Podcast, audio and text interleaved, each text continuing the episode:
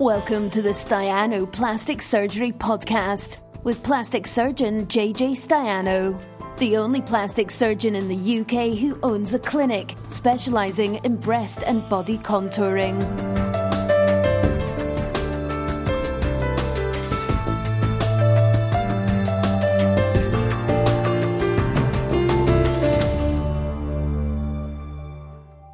This is happening. This is real. Hopefully, everything's happening it's all go because I've just sent an email out to people to say that I'm live. So um, all a bit lastminute.com, but I think actually it's worked out quite well. I think my timing's pretty good. Live on Facebook, live on the Gram, um, live on the Tube. Let's not forget the Tube. So uh, evening all.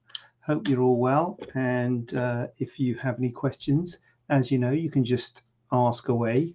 But if you haven't, then that's fine you can just um, sit back, relax, and we will um, see what other people have got to say because we've got some preordained um, questions here already. Got look. Oh, Sam's in the house.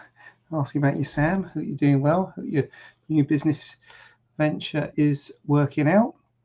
Uh, thank you for today. Feeling I came to see you, um, uh, Chloe, but you're gone. So uh, yeah, don't say eek. Don't say what eek. Right, just let's yeah, come on. Um, I was really pleased, Chloe. I think you will be pleased. But um, yeah, I hope you're well. I hope you're relaxing at home, and uh, you should be putting your feet up, really. But um, here we are, and we got ourselves some questions, which are just here. So my first question involves tattoo is my tattoo suitable for excision? So um, I will show this tattoo. Oh no, wrong button.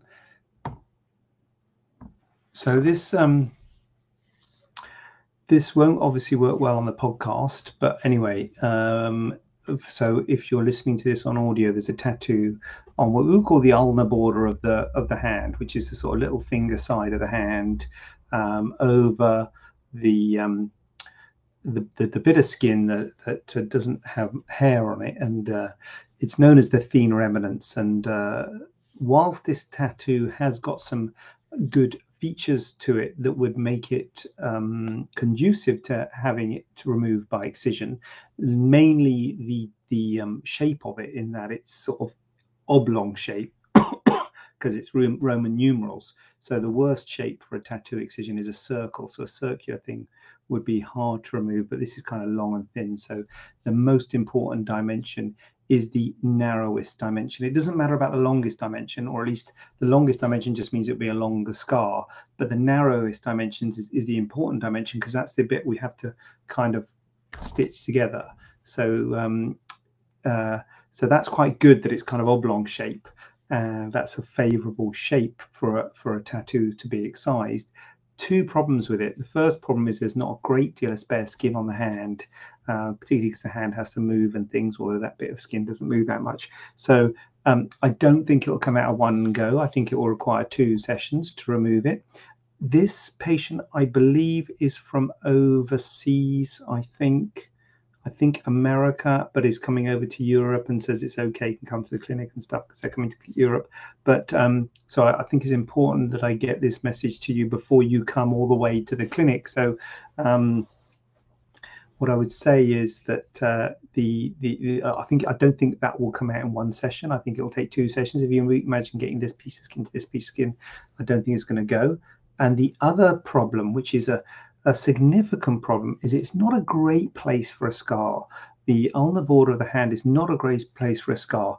It's quite an important place to um, when you're writing, when you're um, hi Jackie, when you're when you're when you're you know doing anything. That's quite a you know there, there's padding there on the hand for a reason. If you just bang your hand down on the ground or you're tapping on something or you know that bit of the of the hand has got padding on it for a reason um, and if you take quite a significant portion of that skin away by excising it and then leave a scar there, it can be quite sensitive and not a great place for a scar. So whilst technically it would be possible to remove this tattoo in two sessions, I don't think it would. Uh, and and and or you know shape wise, it's it's favorable for excision. I would say this is probably excision is probably not a great option for it.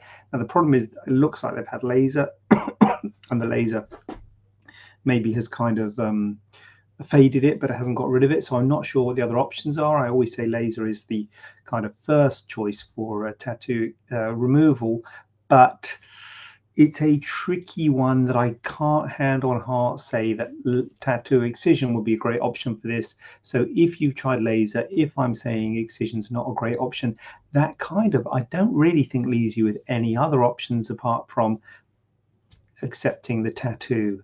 If you really can't accept it for whatever reason, if there's some reason that uh, that has to go, it could be removed by excision but I think that would cause potentially more harm than good, to be honest with you, um, because of the discomfort of having a, a scar on that area. It would have to be closed quite tight, and it might uh, distort that sort of quite nice um, bump, that nice sort of padding we've all got on our hands in that area. Um, it would, it, you know, you'd be removing all that and bringing that palmar skin up, and I just don't think it's a great I don't think is a great one, especially if you're coming from overseas. Um, I wouldn't want you to come all the way from overseas for me to tell you this, um, because that would be bad and that would be potentially a wasted journey for you. So it's good to have that con- this conversation prior to um, to seeing you. But thanks for letting me show you photo. I think it's always helpful when we can show photos on these things uh, adds an extra dimension. Obviously, not to the podcast, but uh, I oh god, that's ending the live video. Um, okay, now I got to get the photo off. Okay, that's moved me in the photo. Okie dukes. Um, just gonna remove. Have I right? Oh God, I'm just sorry, I reversed the camera. Okay, I just uh, from problems on. Aha, stop sharing. There you go, got rid of it.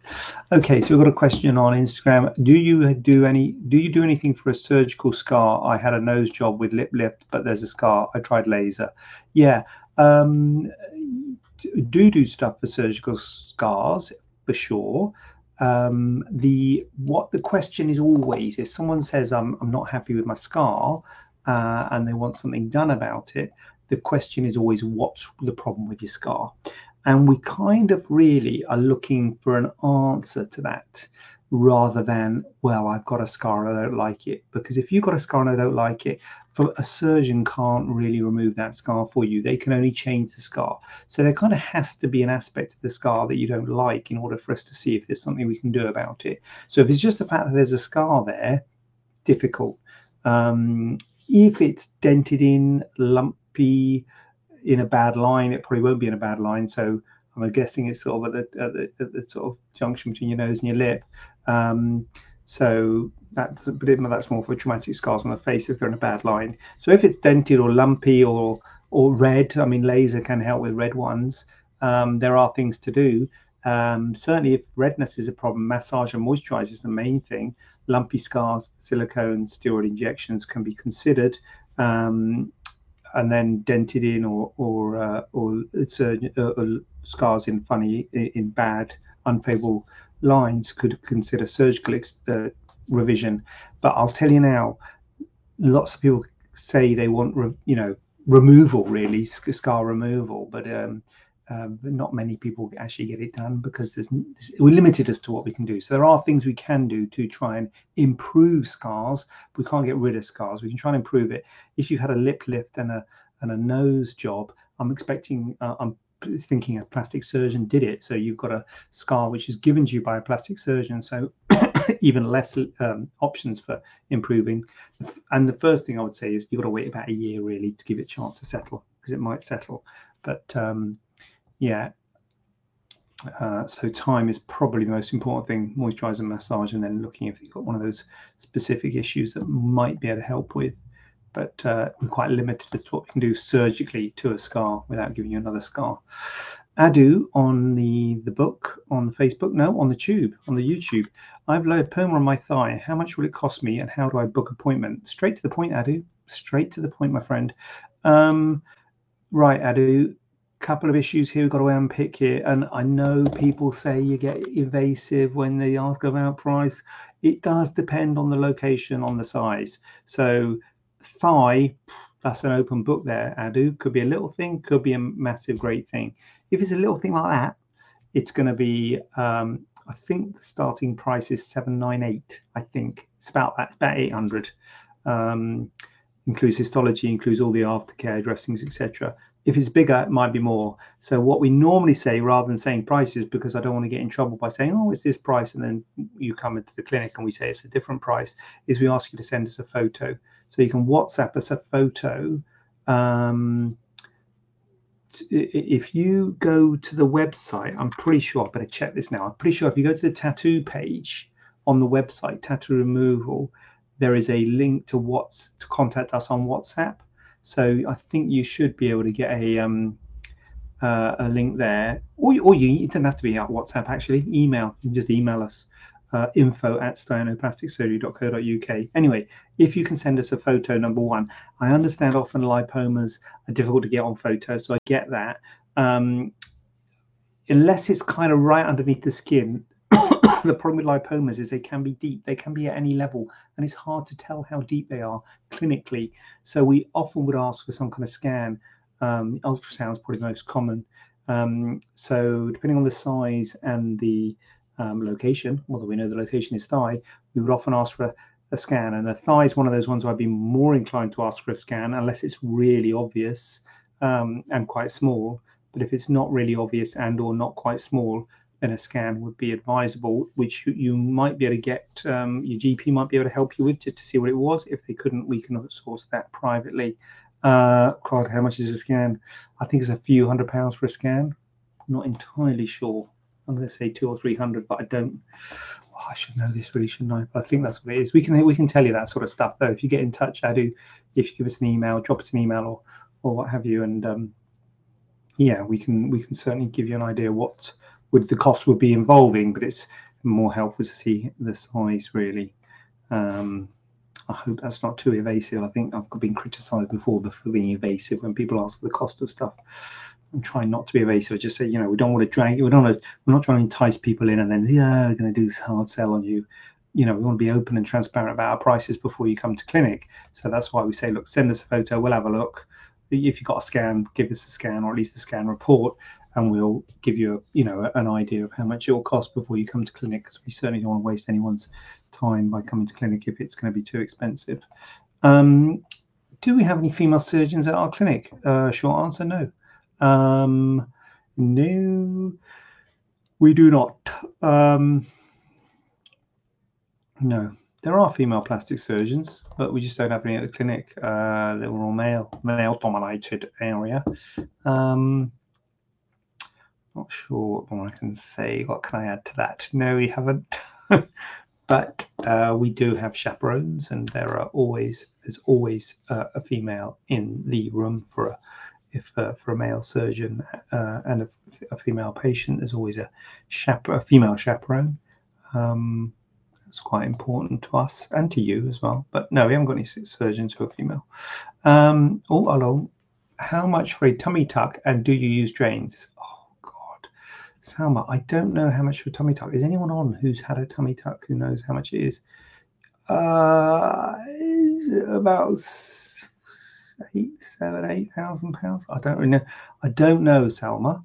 Um, but if you actually, I'll tell you what, Salma, if you go to the website and you go to the tummy tuck page and you click something like request a price, it sends an email with the price on it. Um, and it depends on whether you have liposuction. If you have liposuction, it's more. So I, I, it's between five and ten thousand pounds. I'm not sure exactly. So sorry, Salma, I don't know exactly the price, but again, we're not trying to be evasive here. Just click the request a price and I'll send you a thing with a price. And do you use drains? Yes, Salma, I do use drains for tummy tucks. Uh, one of the, you know, I don't use drains for that many operations, but tummy tuck is certainly one of the ones that I do routinely use drains. And I've done a blog post, Salma, about drains and about why I use drains. uh, I believe that they reduce the risk of um, seroma. And uh, so I do still use them for tummy tucks, but I am quilting. So I'm thinking about mm, whether I, you know, don't need to. So I might move away from them. Um, many people are moving away from drains, but uh, tummy tucks still one of those ones that I do use, and they're suction drains. I feel that they sort of suck down those two, that sort of space quite well. but you but no one really likes drains. I um, pretty much always take them out the next day. So they come out the next day before you go home. So you stay in overnight. Then we have a look at the drains, you know, get up and out and, and take the drain out the next day, and then you go home. Do you know what prices your mole removal starts at? Very price heavy episode today. Um, yes, I well, I say I do. I think uh, I think Lorna, it's seven nine eight. I, I, think it's something like that. It's let's call let's let's let, and we're all adults here. Let's call it about eight hundred. I think it's about eight hundred pounds for a small mole. It depends on size and location. That's why I'm always. Uh, I did a video called cost of mole removal and got loads of comments saying you're not saying the cost, you're not saying the cost, but it, you know you can have a big um, mole you know you can get big moles and you can get them in difficult areas and you can get them in easy areas. So like on the nose for instance there's not much spare skin. So a sort of what might be considered a small mole on the nose might actually be considered by us to be quite big. Similarly on the tummy um, a mole that the same size would be considered small if that makes sense. Same size mole on the tummy would be small than on the nose would be considered bigger simply because the difficulty of the areas Thank you. Is that dependent on size? So yes, it is dependent on size and area. Um, so, you know, that's again why we say to people, send us a photo, we will give you a price. So, um, but that's the starting price, and it's a one price. Uh, I say one price fits all. One price. Um, one price in terms of follow up and, and and aftercare and all that sort of stuff. That's all included in the price. Um, so you don't have to pay anything more than that. That is the price. Um, consultations and everything, led by surgeons looking after you, coming back if you've got any problems, all that sort of stuff. You don't have to pay at all. Salma's going to have it 100%. That's good. That's good. Looking forward to that, Salma. Can you talk about BII? Uh, I had gummy bear implants 450 submuscular, and the results are horrible. Um, okay, well, BII, um, BioNTech. So you say the results are horrible. Ah, okay, I'm struggling a lot of autoimmune symptoms now. Yeah. So BII is more of a thing about. Oh, Corin, nearly, nearly deleted you or something there. Sorry, uh, press the wrong button. Good to see you. Um, BII is a uh, is not really a cosmetic thing. So BII is a breast implant illness, and uh, it is um, it is more of a thing that is symptoms that are seem uh, that are that are deemed to be to be due to your breast implants rather than a cosmetically unfavorable result. So i don't know what you mean by results are horrible. I'm unhappy. I had tuberous small breasts before. I'm looking to remove them now. Yeah. So if you're unhappy with the look of them that's one thing. Bii is sort of um, not related to the look of them. That's people who have often kind of um, autoimmune symptoms brain fog, hair loss, skin rashes, joint pains, um, and they believe the implants are causing them. Which um, and then when the, you remove the implants, they get better. The problem with breast implant illness is that there's no medical cause to say that implants cause those problems. Number one. Uh, however, there's a lot, large number of women who have those kind of symptoms, and then you remove the implants and they feel straight better straight away. So it seems to be something there. And the number two thing, there's no real kind of test that you can do to say whether you've got breast implant illness or not um, pre-operatively. So it's always a bit of a worry when someone s- says, I've got these symptoms and I believe they're my implants and I want them removed because you can't guarantee the symptoms will get better by removing the implants. You have to say, look, there's no evidence to say that these implants, uh, the, the, your symptoms will get better. But there are women out there who have similar imp- symptoms to you who uh, believe it's due to their implants, and when you feel the remove the implants, they feel better. And often that's more of a problem in people who are happy with the cosmetic results. So you often get people who are very happy with the cosmetic results, but feel they've got breast implant illness. So that's actually more of an issue because you're actually having a negative cosmetic outcome from the operation in the hope that you'll get a positive outcome in terms of their uh, breast implant illness symptoms, but you can't guarantee that. You can guarantee the negative cosmetic outcome, but you can't guarantee that they'll feel better. Uh, often they do, Um, so so it is a diff- it's a really difficult area. Uh, what are you saying? And now it looks odd, but I also have L. So if it looks odd, you might have a you know another reason to remove your implants because they look odd, and also you feel that they're making you feel unwell. Do you perform explants? Yes, I do. I need the capsules removed as well. I've done the research. I need my health back. Yes. Absolutely right. Beyond text, a lot of women who, and again, this is something we have to kind of do in um, conjunction with you as a patient as to you know the cap what you do with the capsules because in um, uh, uh, again for medical reasons there's no evidence to say that the implant's causing these problems and there's no kind of medical indication to remove the capsule because if you remove the capsule, which is the scar tissue that forms around the implant, it does increase your risk of complications. It does make the com- uh, it does make the operation a little bit more complicated because you have to actually cut that capsule out. Whereas if you remove the implant, that's quite an easy operation. Um, but actually removing the capsule as well adds a level of complexity to the surgery, as a level of risk and uh, in terms of bleeding and scarring and what have you. So it is something that is something to be discussed. Um, but you're absolutely right. A lot of patients out there with breast implant illness do feel that the capsule needs to be removed because that is sort of part and parcel of the implant, and that's absolutely fine. Um, if you want the capsule removed, it can be removed, no problem but you have to be aware of it. The other thing is, I think, did you say here? Let's just scroll back. Did you say you had them under the muscle? Always a bit of a worry. Uh, submuscular, yeah, always difficult when you've got them under the muscle, getting that capsule off the posterior wall. Um, uh, I suppose that's more of a technical thing, really, to have to get into that. But um, when you have the muscle under the muscle, the back wall of the implant is straight onto the, the rib cage. Yeah, punctured lungs. Yeah, you got it. Beyond text, you've done the reading. I've inquired for that. I'll call the office number tomorrow as well. Call me, call me beyond text, call me. 01214543680. We should have a number like um like in in Australia and New Zealand stuff, you know, 0800 plastic surgeon or something, you know. But that's more for the old phones with the numbers on them, you know, the letters on them. I'm able to work. I have I have on it had them for a year. Oh, I only had them for a year, but since then I've been suffering. Yeah. Oh God. Yeah. I'm sorry to hear that beyond text, but um, for sure. Yeah. Call call me. Yeah. Only had it for a year. Yeah. Well, I, as I say, um, I, have got to be honest. I haven't done many, but the ones that I have done in terms of removing these implants, uh, the patients have have actually felt well straight away. Um, but it's always a worry that you're going to do one and they're not going to feel well, and you remove their implants and you think, oh no, but um, it has been quite dramatic how well people do uh, respond to it. Um, so it does it does seem to be a thing, but it's very hard because, as I said, there's no test for it. Uh, one day post-op, very grateful for your help, Jonathan. One day post-op, one day. So far, so good. Uh, excellent. Yeah, so good. Good to see you here. Um, so, what about drainage? That's also like, oh, that's good. That's good. Um, nice to nice to hear. Um, hope you had a safe journey home last night. Bit quite late, wasn't it, last night? Um, what about drainage? Yes. So for a capsulectomy, for a total capsulectomy, I do tend to put a drain in beyond text. Yes. Tubes, etc. Describe the explant process. well, the explant process is you um, uh, make a cut in the skin. I usually make an inframammary incision. Often you already have an inframammary incision, depends on how they put the implants in first time around. But if they put it in through an inframammary incision in your fold, I use the same incision that you got, cut that incision out, take the implant out. That's the explant done, easy, job done. When you're doing a capsulectomy, a little bit more difficult because that's the scar tissue around the implant.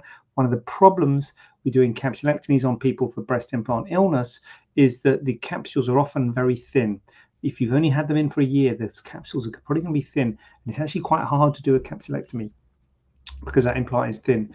Off, often, usually, I would say you're doing a capsulectomy for someone because they've got what's called capsular contracture, which is that scar tissue. So the capsule is basically scar tissue that forms around the implant. Is that scar tissue contracting around the implant, making it feel hard. And it progressively gets harder and harder and harder until it gets really uncomfortable and they want to have a capsulectomy. In those situations, that capsulectomy is actually a lot easier because they've got a really hard capsule that you've got something to sort of fight against, something to, to work against when you're doing a capsulectomy. But um, in terms of patients with breast implant illness, often they just got a really gossamer thin capsule, which is like really wispy, and it's actually quite hard to uh, to to remove. Um, but you know, uh, will my body dissolve the scar? Yeah, I mean the body is it won't dissolve it, but it will just sit there. I'll get surgery again, but never implants again. Yeah, I um this scar. So you don't actually need a capsulectomy. Uh, the capsule can just stay there. The capsule has got um, uh, is just body is scar tissue. But patients with breast implant illness feel that there is um, there are bad things in the in the implants which will have got into the capsule. So they kind of feel the capsule is is kind of part of it. So it's very common for people to want to have the capsule removed when they're having a, a explant surgery. But if you didn't have the capsule removed, it would just be scar tissue that would just sit there and not cause any harm, and, and it wouldn't, you know, so you don't need to have that capsule removed. So that again, that's probably a discussion really for the clinic as to which, which way you go with that, whether you have it removed or not. But um, you know, it's, it's there's, there's pros and cons, no doubt about it. There's risks with removing it, but then I guess there's risks of um, uh, of leaving it. Uh, nothing for my body knows. And does a capsule form after a year and a half? Yes, it does. The capsule forms pretty much straight, straight away, I would say. Um, yeah, no, it will have a capsule. There will the body walls it off in scar tissue pretty much straight away. So for sure there'll be a capsule, but it'd be very very thin capsule beyond text. There won't be much. It won't have much substance to it, but uh, yeah, but the body will have kind of walled it off in scar tissue. So it will be in a capsule at a, at a year and a half. Do you do fat transfer for my breasts? Yes, I do, BioNTech. I do do fat transfer for your breasts. The um, but again needs a discussion because it's quite subtle. The results of fat transfer in my hands. For personally, I don't really think we got it there in terms of getting big volumes. So it's quite subtle, quite small volumes, quite expensive for what it is compared to implants. Now, I'm not saying you should have implants because you've been harmed by uh, your implants by the sounds of it, but um, but uh, it is quite subtle. So again, needs a discussion whether you. But but it's but I do do fat transfer um, to breasts, but I don't do it very often. I used to do it all the time when when I did breast reconstruction in the NHS, but now I'm doing cosmetic work. I I was about to say I never do it, which I think wouldn't be far wrong. Hardly, I can't even remember. I've done done some fat grafting to other areas of the body for for, for issues. Um, but the breast, year many many years since I've done fat grafting to the breast. Although I do like doing it. Can both surgeries be done together, or explant heal then other surgeries? No, you could have an explant and an immediate fat graft. Just got to make sure you put the fat into the well, you don't actually put it into the breast; you put it around the breast, but you kind of don't want to put it in the in the space where the uh, implant was. But it'd be for, it would be possible to do an explant and fat graft at the same time. Yes, they can be done together, or as I say, it's quite expensive. It's quite subtle the results. So there is something to be said for doing explant and see what you think, because obviously you're concerned that the volume might be too small because the volume will be like what you were pre-op. Um, but but yeah, you could have an explant and uh, caps uh, and a fat graft at the same time. Yes, you could. Uh, thank you for answering my questions. You're very welcome. So I'm here for BioNTech. Um, Lorna, you seem a lovely surgeon. A bit more saving, and I'll be definitely coming to see you for my mom. oh, there you go. We've got ourselves got a cut. I knew, I knew this would pay off doing this. Got a customer there. Yeah, Lord, or saving Lorna. Good. That's kind of you to say. Thank you. Um, what else have we got here? We got do you offer do do you offer chin augmentations or fillers? Uh, that's a no and a no. Um, so we just gained a, a, patient from Lorna and we just lost one for the chin augmentation patient. No, I don't do uh, facial uh, aesthetic surgery. I do mole cysts, skin, uh, you know, removal, but I don't do kind of uh, facial facial aesthetics in terms of rhinoplasties, chin augmentation, and facelifts. I don't do those sorts of things. Um, I, and I also don't do Botox and fillers. I don't do non-surgical treatments. Um, so no, I don't offer chin augmentation or fillers. I'm afraid. Um, I pretty much stay with breast and body and skin lesions. In the clinic, it's it's mainly skin lesions, which is um, mole, cysts, bumps, bumps, lipomas, um, other bits and bobs like split earlobes, inverted nipples, what have you. But uh, no, I leave that to people who do that. So some people do that a lot, and I don't do that a lot. So they they do that a lot. Uh, I was wondering if you have any surgeons that could look at my left arm after I had birth control removed from my arm. I've experienced some nerve damage. First thing I'll say, it's unusual to get nerve damage from birth control moving your arm because it's usually quite superficial. They put that implant in, but unusual things happen. So let's not be uh, let's not jump to conclusions. Um, if you were uh, if if you were thinking that you have some potential nerve damage in your uh, arm, that would that would be a hand surgeon. I would have thought would be most likely to to need to see, which is a there are uh, plastic surgery or orthopedic surgery surgeons. Both are hand surgeons, so it is it is a subspecialty of hands uh, of plastic surgery. Hand surgery is. It's not my subspecialty interest. My subspecialty interest is breast. So you'd be better off seeing someone whose subspecialty interest is hands. So, the, if you're from Birmingham, I don't know if you're on. This is a question that's been asked before, so I don't know if you're here. If you're here, um, then let me know where you are in the in the in the world or in the country. If you're around here, hand surgeons, uh, Darren Chester down at Droitwich, David Izadi in uh, Coventry. Um, there'll be loads, but those are two that I just thought of there. So those are two people who are uh, hand surgeons who, um, but yeah, probably be a hand surgeon. But I, as I would say, it's very unusual um, to, to to damage a nerve from from a, a birth control. but yeah, it wouldn't be. I wouldn't be the man to see. If I was to have a breast reduction and then go on to lose more weight, would it affect the results of surgery? Yes, for sure it would. So this is one of the important things. I always say to people, you've got to be stable and comfortable with your weight before having this sort of surgery. By this sort of surgery, I mean kind of any body contouring surgery, breast reductions, breast lifts, tummy tucks, arm lifts, thigh lifts, doesn't really matter what. Any sort of body contouring you need to be stable and comfortable if possible. I know we all live in the real world and weight fluctuates, but if you know your weight is going to fluctuate, if you know that you are not happy with your weight, don't have surgery now. Because if you think, oh, you know, I want to have surgery now because it suits me, um, and then you lose weight after surgery, it's unpredictable. That's the problem. I can't say what will happen to your breast. It's unpredictable, but stuff might happen to your breast. And by stuff, I mean they might get smaller, which you might say, well, that's okay. I don't mind them being smaller because I'm, you know, want them as small as possible. But they might droop more.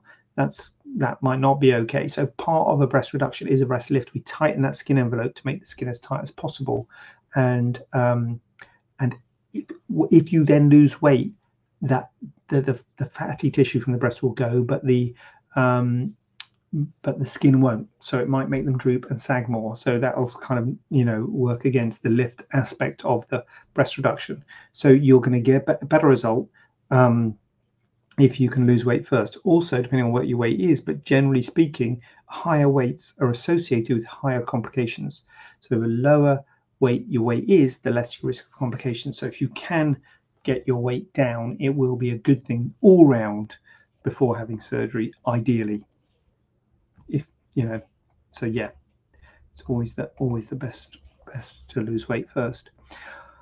What are your incisions for the thigh lift, and can this be incorporated a Mons? Sorry, and can this incorporate a Mons pubic reduction? So there's two incisions for thigh lift. One is in the kind of in, in the in the groin area on, kind of on, on either side, I guess, of the of the Mons area. The Mons area is where your pubic hair is, um, I don't tend to do that personally. I, I don't. I, I, say I don't tend to do that. I should just come out and say I don't do that because because I don't. Um, I've done it. It's subtle results, risk of bad healing, risk of complications, and I can't make it work. I mean, people obviously can because it's out there and it's a technique that's being used in the world. So people obviously can make it work. It's just I can't.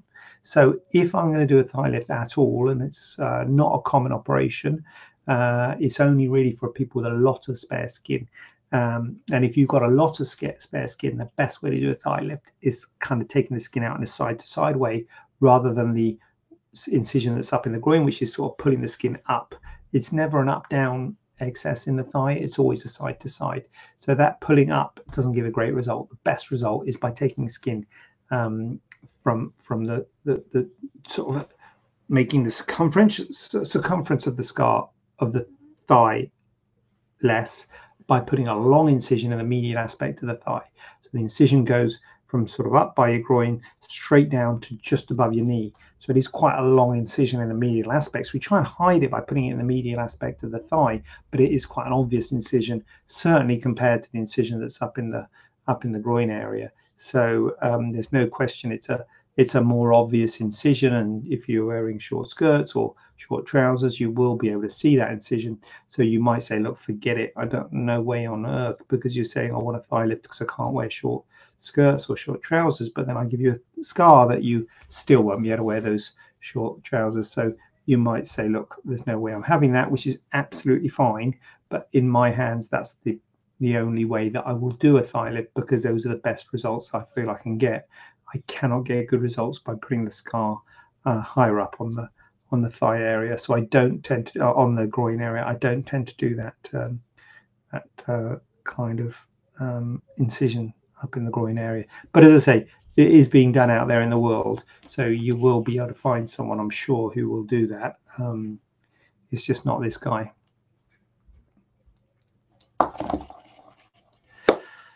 So, um, good. So I'm glad um, to have some interaction with Beyond Text and Lorna Brook. Thank you for that.